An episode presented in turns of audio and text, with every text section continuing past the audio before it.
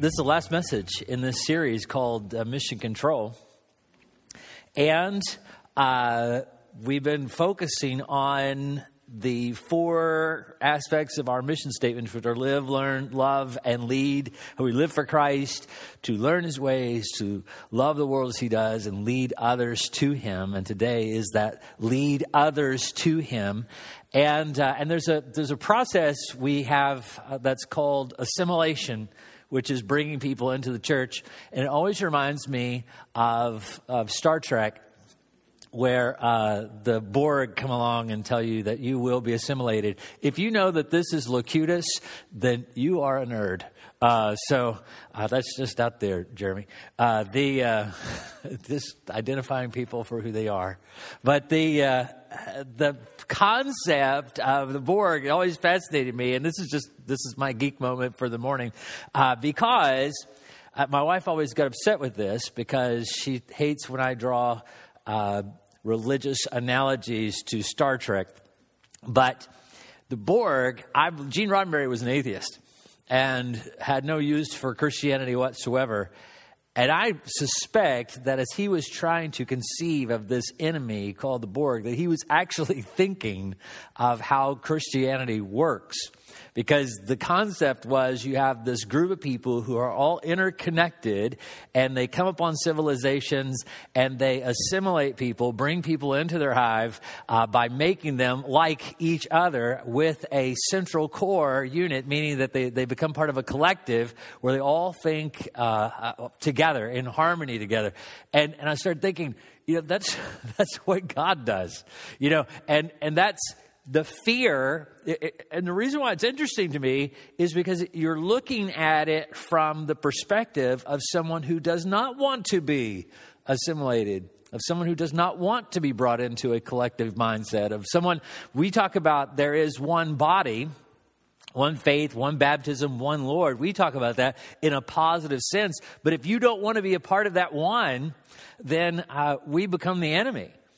And that's exactly who our the what the enemy is. The enemy, Satan, the devil, uh, and all the aspects of hell that we talk about. And, and his mission on earth is to keep us separated from the one. To keep us separated from the one. So, so if you understand, if you can kind of understand that there are people who don't want, either don't want to be or are afraid to be a part of this collective mindset, it helps us as we are trying to lead other people to Jesus to understand why they would be resistant to that. Because you're thinking of it in terms of, oh, why wouldn't everybody want to be a part? Jesus loves everybody. Jesus loves the little children. Jesus loves me. This I know, for the Bible tells me so. And we that grow up thinking about Jesus healing people and helping people and loving people.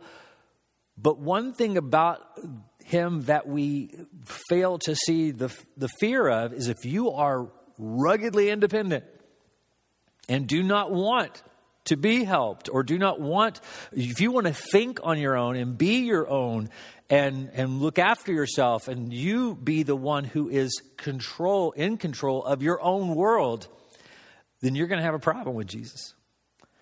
And the reason is because Jesus is trying to take over your world. The only way we come to Jesus the only way we we desire him fully is when we believe that we cannot get to where we want to be on our own. When we come to terms with, I want to be here and I can't get there without Jesus' help, without Him taking over. And so that's why we sing songs like I Surrender All, because it is a complete and total surrender. And, and so th- there's this idea. So, so when we talk about assimilation, and, and that's bringing people into the church. And, and when people come in, there's a process of when people come and visit, how do we get them from just visiting and checking out the church and checking out the Bible and checking out Jesus to actually being a follower of Jesus Christ, to, to fulfilling the Great Commission of where we are actually making disciples? How do we get to there? Well, the, the big, huge step is, is that it has to be something that uh, God is doing. And so, as we go through these points today, I, I want you to understand all of this, everything we're talking about depends on God doing a work in someone's life. There is nowhere in the Bible where He is expecting us to come up with some masterful plan to convert people, to get people to change their minds about who He is. We, we don't have to do that. He is the one who accomplishes that. We don't have to be the ones who mastermind this operation. He, he desires to bring people into the church, and He alone can change the spirit of a human being, change the heart of someone uh, to make them to make them desire who he is. And and so he's he's the one. Sometimes it feels strange to pray for calamity in the life of someone, but but when you are when calamity comes in people's lives, a lot of times that's when people turn to the Lord. They they realize you have to come to the end of yourself. You have to come to a place where you realize I can't do this. Oh, I thought I could. I thought I could do this on my own. I thought I'd get a degree and get a good job and make enough money and, and get all my world exactly the way I wanted it. And then I wouldn't need any help from anybody, especially God. So God has to wreck that world or allow that world to be wrecked and uh, in order for that person to see their need for God. So, so the, uh, the, the, the, idea is this in, in a, in a good way when we say that you will be assimilated, meaning that when God pursues you, when God pursues you, uh, it's not a bad thing. It's not a bad thing. It is. It is a great thing. And, uh, and I, I, hope that I hope the analogy doesn't go too far off. But I, I hope that you understand there are going to be people who are afraid of you when you come hounding after them and saying, "Hey, we want you to be part of who we are," because they're afraid of because they are afraid they'll lose themselves if they become part of who we are. And here's the reality: they will lose themselves. In fact, Jesus said that. He says, if you love your life, you're going to lose it anyway. But if you'll lose your life for me, then you're going to find life. And so, what, all we're saying is, is everybody's going to lose their life. You're afraid you're going to lose your life. You are going to lose your life. That's the whole problem with the world in which we live. Everybody's going to lose their life. We're just saying, if you lose your life in Christ, then you will find life. That's our only hope. And, uh, and so that's, that is the, while the message of the gospel has a bad side to it. it first, you have to let people know the ship is sinking. and then we say, oh, but there is a way out. There is a rescue operation that's taking place. Look with me in First Thessalonians. In this, we're looking at a different part of First Thessalonians. I've mentioned to you each week and if you're just joining us, we've been First Thessalonians all week, but this this letter is Paul's first letter. Uh, that is, this is the first letter of the New Testament. Actually, this is the first book of the New Testament, uh, as far as timelines go. This was the first words written to the church that we have recorded for us in the Scripture, uh, and and Paul is writing to the church and saying to them, Hey, I, I just want to give you some insight and some wisdom on how this is, what this is all about. And, um, and, and so he, he's talking about in this starting chapter how, how, how thankful he is for the work that God is doing in bringing people into the faith. How thankful he is for them and for what he is doing. And look what he says in verse 5. He says, For our gospel did not come to you in word only, but also in power, in the Holy Spirit, and with much assurance. You know what kind of men we were among you for your benefit, and you became imitators of us and of the Lord when, in spite of severe persecution, you welcomed the message with joy from the Holy Spirit.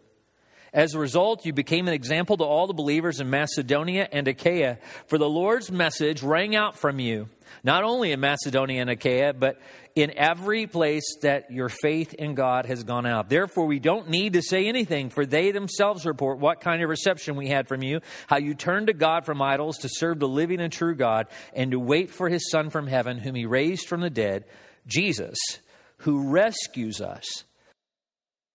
And, and when other people were to come around to express other faiths, whether it be uh, uh, denominations or complete other religions, my strategy that I was taught was to cover my ears and close my eyes and yell and just scream as much as I could until they left. And then it would be okay again. Because uh, all these other people are trying to convince me that uh, I'm wrong and they are right. And, and so I was afraid. I was afraid of people who had differing viewpoints than me. I was afraid of people who had uh, different mindsets than me because I was afraid that they were going to try to get me into their their bandwagon, and and if they were successful, then all would be lost. I was so terrified that somebody was going to change my mind about the things that were right. And the, and the worst part about that mindset was I wasn't even really sure what we believed. I wasn't really even sure what was right. And then it got even more difficult in your life because you're asking people, okay, what do we believe? What, what do we believe about this? The, then the challenging part came in who do you ask that question to? Who do you, who do you ask, what do we believe? Who do you trust with that question? And uh, we had uh, multiple pastors growing up. The pastor that I really trusted and believed, he died when I was very young, or, you know, before I even became a teenager. He was the one that helped lead me to the Lord. And the director of missions that was in our association that helped lead me to the Lord, he died also when I was very young.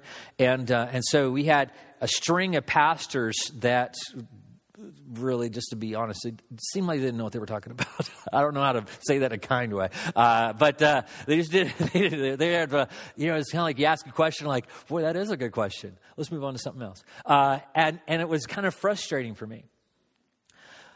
So I really did get into this idea that we were just blind sheep, and that's all religion was. And I think that there's a lot of people who think that. I think there's a lot of people in the world who look at Christianity and believe we're all just a bunch of blind sheep, just walk, walking. If we were led off a cliff, we just go off the cliff. But that is not true. That is not true. And if you think that, I, I, think it's really important for you to understand it's not true. I have a friend whose son is becoming an astrophysicist, and he says he's really struggling with his faith because it doesn't line up with the things he's learning in his doctoral program. And, and because he grew up in a rural church in Kentucky, and, and the teaching, I mean, I had him for just a year before he left high school, and it was like we didn't have a lot of chance to get into deeper things. And so I sent him materials and things uh, on a much deeper intellectual level so you can understand that there are a lot of people who, who are very serious thinkers, people that are a lot smarter than I am, who have thought through all these things and still believe. And the most liberating thing that anybody ever taught me was they said, uh, You should put the Bible to the test.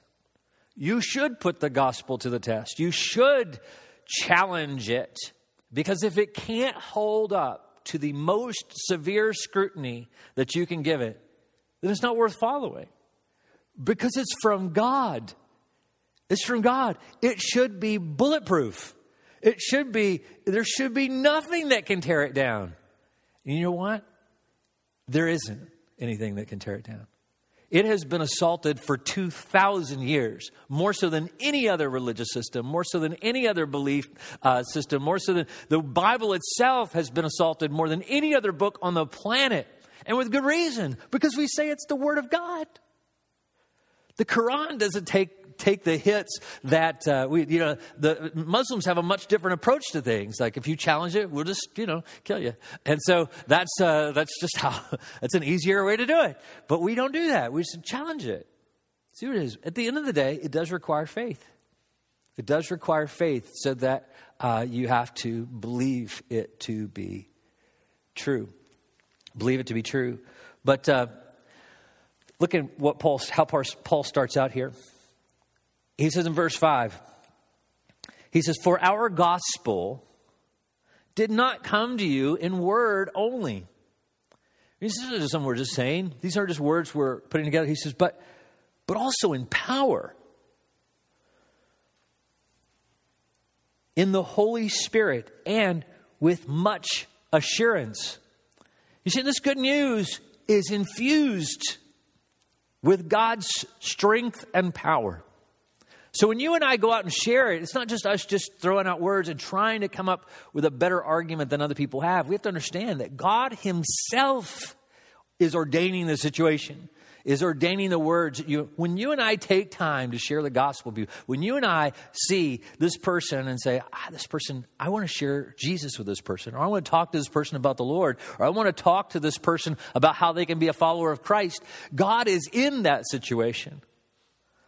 And it will take more than you. and more than your words to do what God wants to do. But that's okay because it, God is ready to unleash his power in the moment. And, and so you go forward that strength. All we have to do is just be available instruments, be ready and prepared to be, let the Spirit of God be empowered through us. You ever heard the, the saying, sometimes I just get in the way? Uh, we do. We just get in the way sometimes. God is trying to do something, and we're trying to, to fix it for Him or to make it work. And sometimes we get in the way of what He's doing. And sometimes He's just saying, I, I got this. You just, all I need you to do is just be there sometimes. And uh, look at, and he goes on, he says, uh, You know what kind of men we were among you for your benefit. And you became imitators of us and of the Lord when, in spite of severe persecution, you welcomed the message with joy from the Holy Spirit. Here's the first simple truth about leading other people to Jesus we simply simulate others. We just simply do what other people do. We follow leaders who follow Jesus. We are simply uh, people who uh, simulate. It's going to come up there any moment now. Here it comes. Ready. Boom. Boom. There it is. Uh, we simulate. Uh, and we are we follow leaders who follow Jesus. So here's here was, remember I said before, I didn't know who to ask the questions to. I didn't know who to ask. Here's who you ask. Here's who you look at when you're trying to figure out how to do this. You look for people who follow Christ. You look for people, you, you read the word, you try to understand Jesus as best you do, and when you see people who line up with what you're reading about Jesus and their life lines up, you start with uh, Galatians 5 22, 21, 22, and look at the fruit of the Spirit. You can see the deeds of the flesh and the fruit of the Spirit. When you see somebody whose life is filled with the fruit of the Spirit, then you can say, oh, that's a follower of Jesus. Especially when they proclaim Jesus and they have this and they have the fruit of the Spirit, and they line up with the truth of God's word to the extent that you know it, then go with it. And then just do this. Do what they do. Do what they do. That's what Paul's saying. You just imitated us. You knew what kind of men we were. You knew we were from God. You knew we, ha- you knew we were followers of Christ, and you just simply did what we did. This is, I, I know it sounds almost too easy, but that's, that's it. You simply simulate it. And really, we do that, don't we? In the extent of our faith, a lot of it is just simply I do what other people have dem- modeled for me, demonstrated for me. I, I, I see people who I love uh, who in the faith, and I'm, I'm just uh, amazed by their love for Jesus and how God uses them and the power within there. You know, I had a, a good friend, my mentor in the faith, guy I followed uh, for years. Uh, he always told me this. He said, because people would say, well, this guy says this and God, this guy, says, he said, well, look at the fruit of their life. Look and see what God's doing. Is there, can you see God's power being demonstrated in their life? Or are they just a person that has a lot of excuses? Uh, this is why this failed, and this is why this failed, and this is why this failed, and this is why we never, nothing ever happened here, and this is why God never moved in this place. Do they just say that all the time? Or can you actually see that God did something in their life, and God did infuse them with power, and God did, they did something, and God blessed it? And when you see God blessing a person and God's power being demonstrated in those people's lives, okay, that's authentic. That's real. You know, and that's, you know, my mentor, his name is Steve Ayers, and he's a pastor of a church in Bowling Green. And, uh, and that was, and he was a guy who, who could back that up because they were a church that went from 30 to 5,000. I mean, I remember when they were going to close their doors and they went in with a simple message, and he is so uncouth and so unorthodox and so so difficult for me to trust, so difficult for me to walk alongside and, and, to, and to say, You're so different than what I was taught to be like. I, you know, he when he would drive his Harley out onto the stage during a church service, you're like, ah, this is really, I'm struggling with this. I'm, I'm really struggling with how this works. But they have baptized over 500 people a year for over a decade. For over a decade. Nobody has done that. Nobody does that. And yet it happens there. And, and God, God showed me more, uh, more and more. He says, you know what? I, don't get caught up in the outside package. Don't get caught up in the outside package. Look for the real stuff inside. Look for their real heart for me and their real love for Jesus. And I know this about Steve. other people say whatever they want to say, but I know this because I know him. I know he loves the Lord. I know he loves the Lord and he has a passion for people to know Jesus. And he shares the gospel. And so that's what you're looking for. So we simulate. So after that, uh, this is, a, this is a, in honor of today. We have a deacon election. So my next point was beacon election. Uh, but this is a little bit, a little play on words here. God, when you feel compelled to share the gospel, God has chosen you to be his light. God has chosen you, and you need to know that. He didn't just save you so that you could go to Sunday school and church every week. He saved you to be a light in a dark world. He puts his light in you because he wants it to shine. He says, a city on a hill, you know, you, you need to be a city on a hill. You need to be, you know, don't, don't put that light under a bushel basket. You know, we don't, I don't think we ever use bushel baskets very much, but, but, you know, this little light of mine, I'm going to let it shine. That one, don't put it under, is it bushel basket? Yeah, that's right. Uh, hide it under, yeah, thank you, Travis. You could say, don't sing it. Uh, I get it. Uh, but the, the uh, but the, uh, won't let Satan blow it out. I remember that one. But here's the thing there's truth in that. You are a light. You are light. Look what Paul says in verse 7. He says, As a result, you became an example to all the believers in Macedonia and Achaia by simulating us, by imitating who we are, and, and simply doing the things that we did. You became an example. He says in verse 8, For the Lord's message rang out from you, not only in Macedonia and Achaia, but in every place that your faith in God. I think we stop there. Yeah. Stop there. Not only in Macedonia again, we'll get to the next part. For the Lord's the main part is this part, first part. For the Lord's message rang out from you. When you are simulating others who follow Christ and, and saying the things that they say and reading the words that God has given us and just reading through it. This is what God's word says. You don't have to come up with some new and novel way when we just simply imitate what, what, how it was done for us. You know, the thing I loved about Campus Crusade was that uh, we would go around. It was a very simple thing. We have four spiritual laws, and whether you like the four spiritual laws or not, or whether you think they're totally biblically accurate or what, I was I'll tell you this I saw people get saved through the four spiritual laws. And that's all I could do was simply imitate what other people did with the four spiritual laws. And I saw other people come to Christ. But not only do we simulate, we demonstrate. We demonstrate.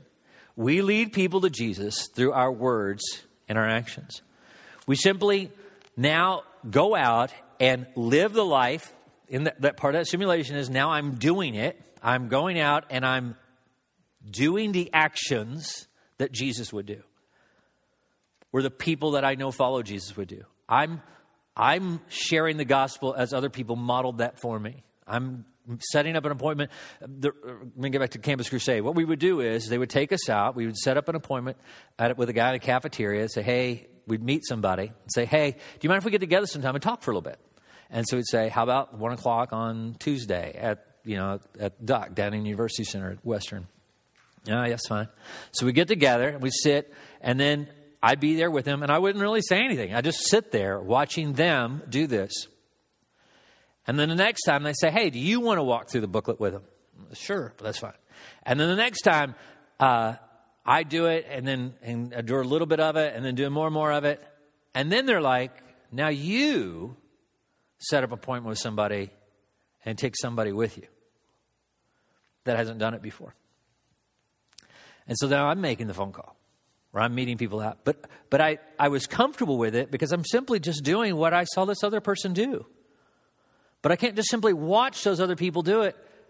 I have to then do it myself and demonstrate to someone else how to do it. You see, I'm not just simply trying to share the gospel with people myself. I'm trying to teach other people how to share the gospel. I'm, I take, I'm learn, I have to start learning from someone and simulating them, and now I'm demonstrating to other people how to do it themselves. And this is how this is how the church has grown for 2,000 years. We have people who simply are doing what other people have done, and now they're teaching other people how to do it. They're setting an example. You were shown an example, now you set an example. I hope that sounds simple, right? But as simple as it is, we don't do it very often. We don't do it very often. It is impossible for me to do that with every person in this church. But I'm going to tell you, I'm going to tell you, this is a very sobering moment. The reason why this room is mostly empty during the service is because we don't do this. I'm guarantee, I guarantee you this. If everybody in here since September 17th of last year had targeted somebody and said, I'm going to demonstrate the how to share the gospel, the one thing, I'm going to share the gospel with people and I'm going to take somebody with me and show them how to share the gospel with people. If everybody had done that, this room would be twice as full. That's just a reality. And, and the reason why it's important to understand that is because there's an enemy who's trying to keep you from doing that. Last point, I was we were at Deacons meeting. and They were talking about a soap opera, As the World Turns. I don't know if you've ever seen As the World Turns, but has, this point has nothing to do with the soap opera. It just made me think, oh wow, my deacons are watching soap operas. Um, that's all I really got out of that. But the uh, uh, they really weren't. It was Ronnie Morris. I don't think he watches As the World Turns, but it just it came up. They asked him if he was, and he just kind of joked about it. But but this soap opera, I don't know if you remember, I've, I've never watched As the World Turns, but I, I remember seeing the world spin around and it's got little, some little thing, As the World Turns or something. I remember hearing that little intro. And it kind of reminds me that while we're doing this, while we're doing this preaching thing and going to Sunday school and all of our church stuff or whatever, the world is still going. It still does its thing. Everybody's doing whatever they do each and every day, and they don't care what we're doing in here. They have their thing, and we have ours. Where it gets dicey is when we step out of this world and into their world. That's when things get crazy. Look what Paul says. He says, the last part of verse 8, he says, But in every place that your faith in God has gone out, therefore, we don't need to say anything, for they themselves report what kind of reception we had from you, how you turned to God from idols to serve the living and true God, and to wait for his Son from heaven, whom he raised from the dead, Jesus, who rescues us from the coming wrath. He's saying when we are when we are doing that, when, we, when you are simulating what we've done, imitating us in Christ, when you are demonstrating to others, uh, setting the example, when, when this process is taking place, the world changes. People turn from the things they depended on the world that weren't working, and now they're embracing Christ who rescues us. You see, we are just looking for people who desire to be rescued. That's what we're looking for. Remember the song Rescue the Perishing, Care for the Dying?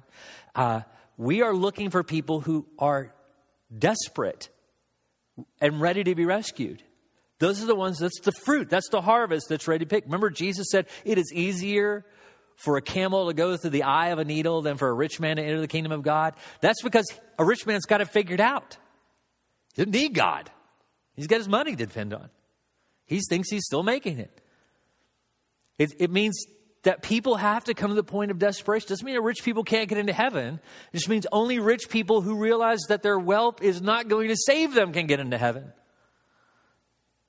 It has to be people who realize they have to be rescued, that they need help. Hearts have to be changed. People have to wake up. Whatever the case, you have to realize you're in a pigsty. Even if it doesn't look like a pigsty, you have to, in your world, it has to be a pigsty. It has to be something you don't want to stand anymore. It has to be something you believe there's somewhere better you can be. And then we show up and say, there is somewhere better you can be. And let me tell you how you get there. But this is the word, I'm going to use this as a verb, but understand you can't, you can't do any of these things on your own. You can't simulate people who follow Christ in your own strength. You can't demonstrate the power of God in your own strength. And this word, regenerate. You absolutely can't regenerate people.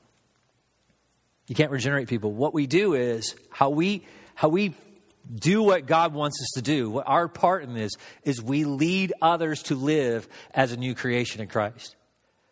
Meaning that if God has changed them, now our part is saying, okay, let me show you how to live as the person that God has made you. What that will look like. And if they can do it, then God has changed them. And if they can't do it, then God hasn't changed them and they still need to be changed.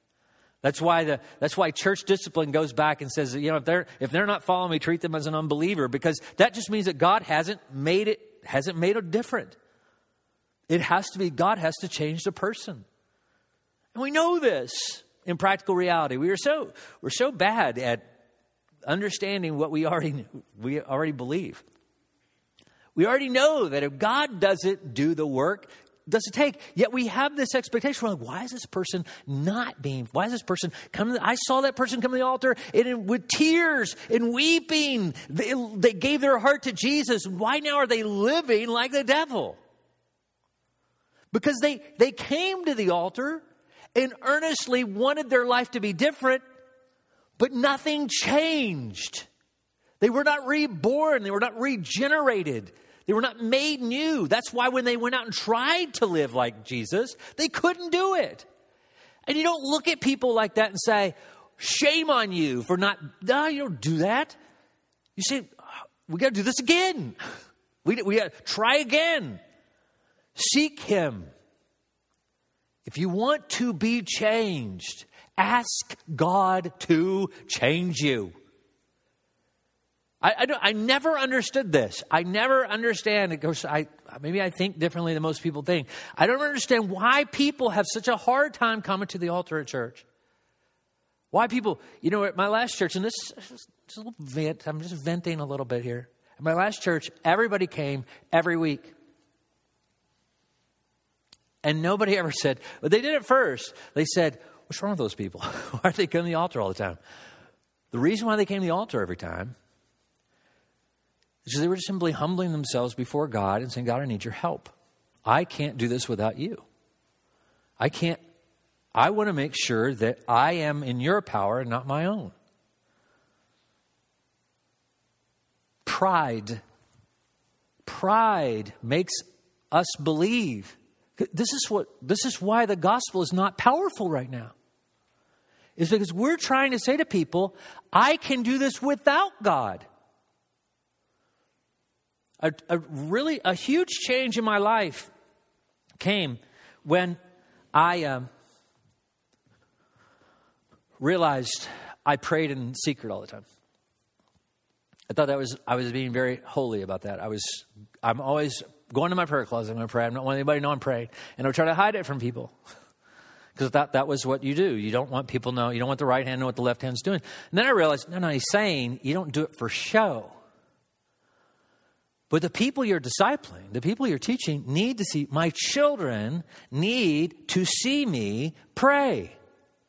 My children need to see that when I don't know what to do, which is often, I go to God and ask God, what do we do?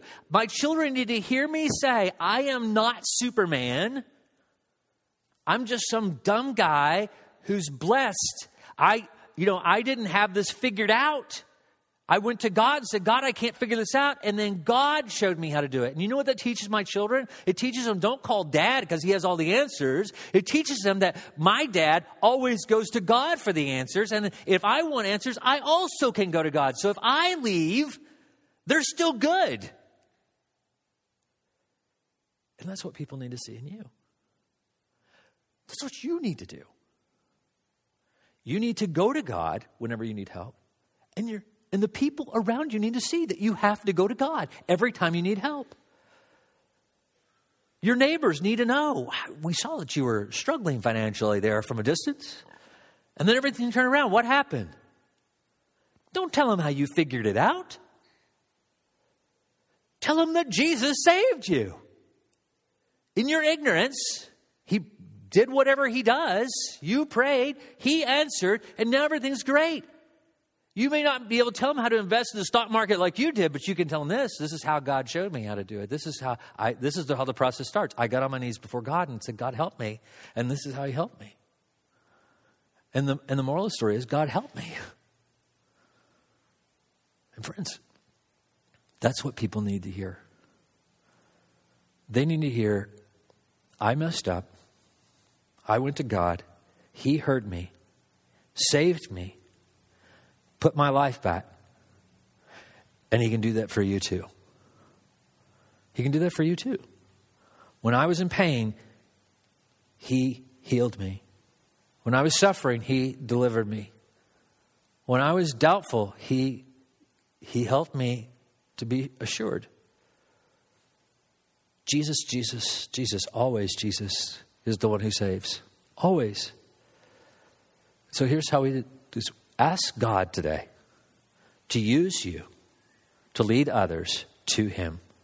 Just say, God, God, use me to lead other people to you. How do I do that? I do it however it's been modeled to you. Do it that way. And if you need a better model, then God will bring a better model into your life and say, okay, here's somebody better. do what they do and then demonstrate it to somebody else. Don't just do it on your own. Show other people now what you know. Other believers say, hey, watch me go and lead this person to Christ. Come with me as I do this. Watch me. This is how I pray. This is how I study the word. This is how I this is how I live for Christ. This is how I learn about him. This is how I love other people as he loves me. And this is how I lead other people to do that. Pray with me. Father, we just thank you, God, for your love and for your grace. And pray, Father, this morning that we would respond to your invitation. Lord, we don't all have to come forward. I didn't mean to imply that. But we do all have to humble ourselves before you. We do all have to recognize that we can't do this in our own strength.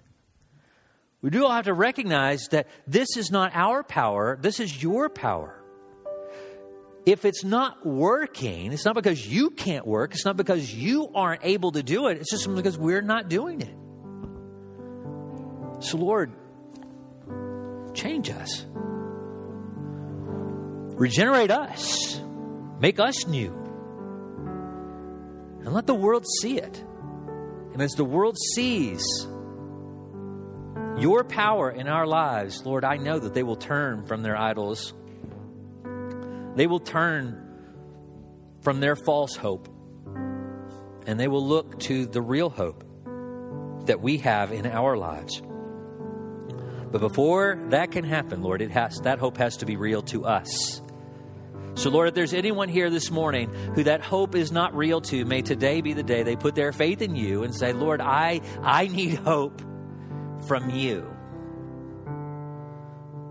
And Lord, may you grant it to them in your power. For we pray it in Jesus' name. Amen.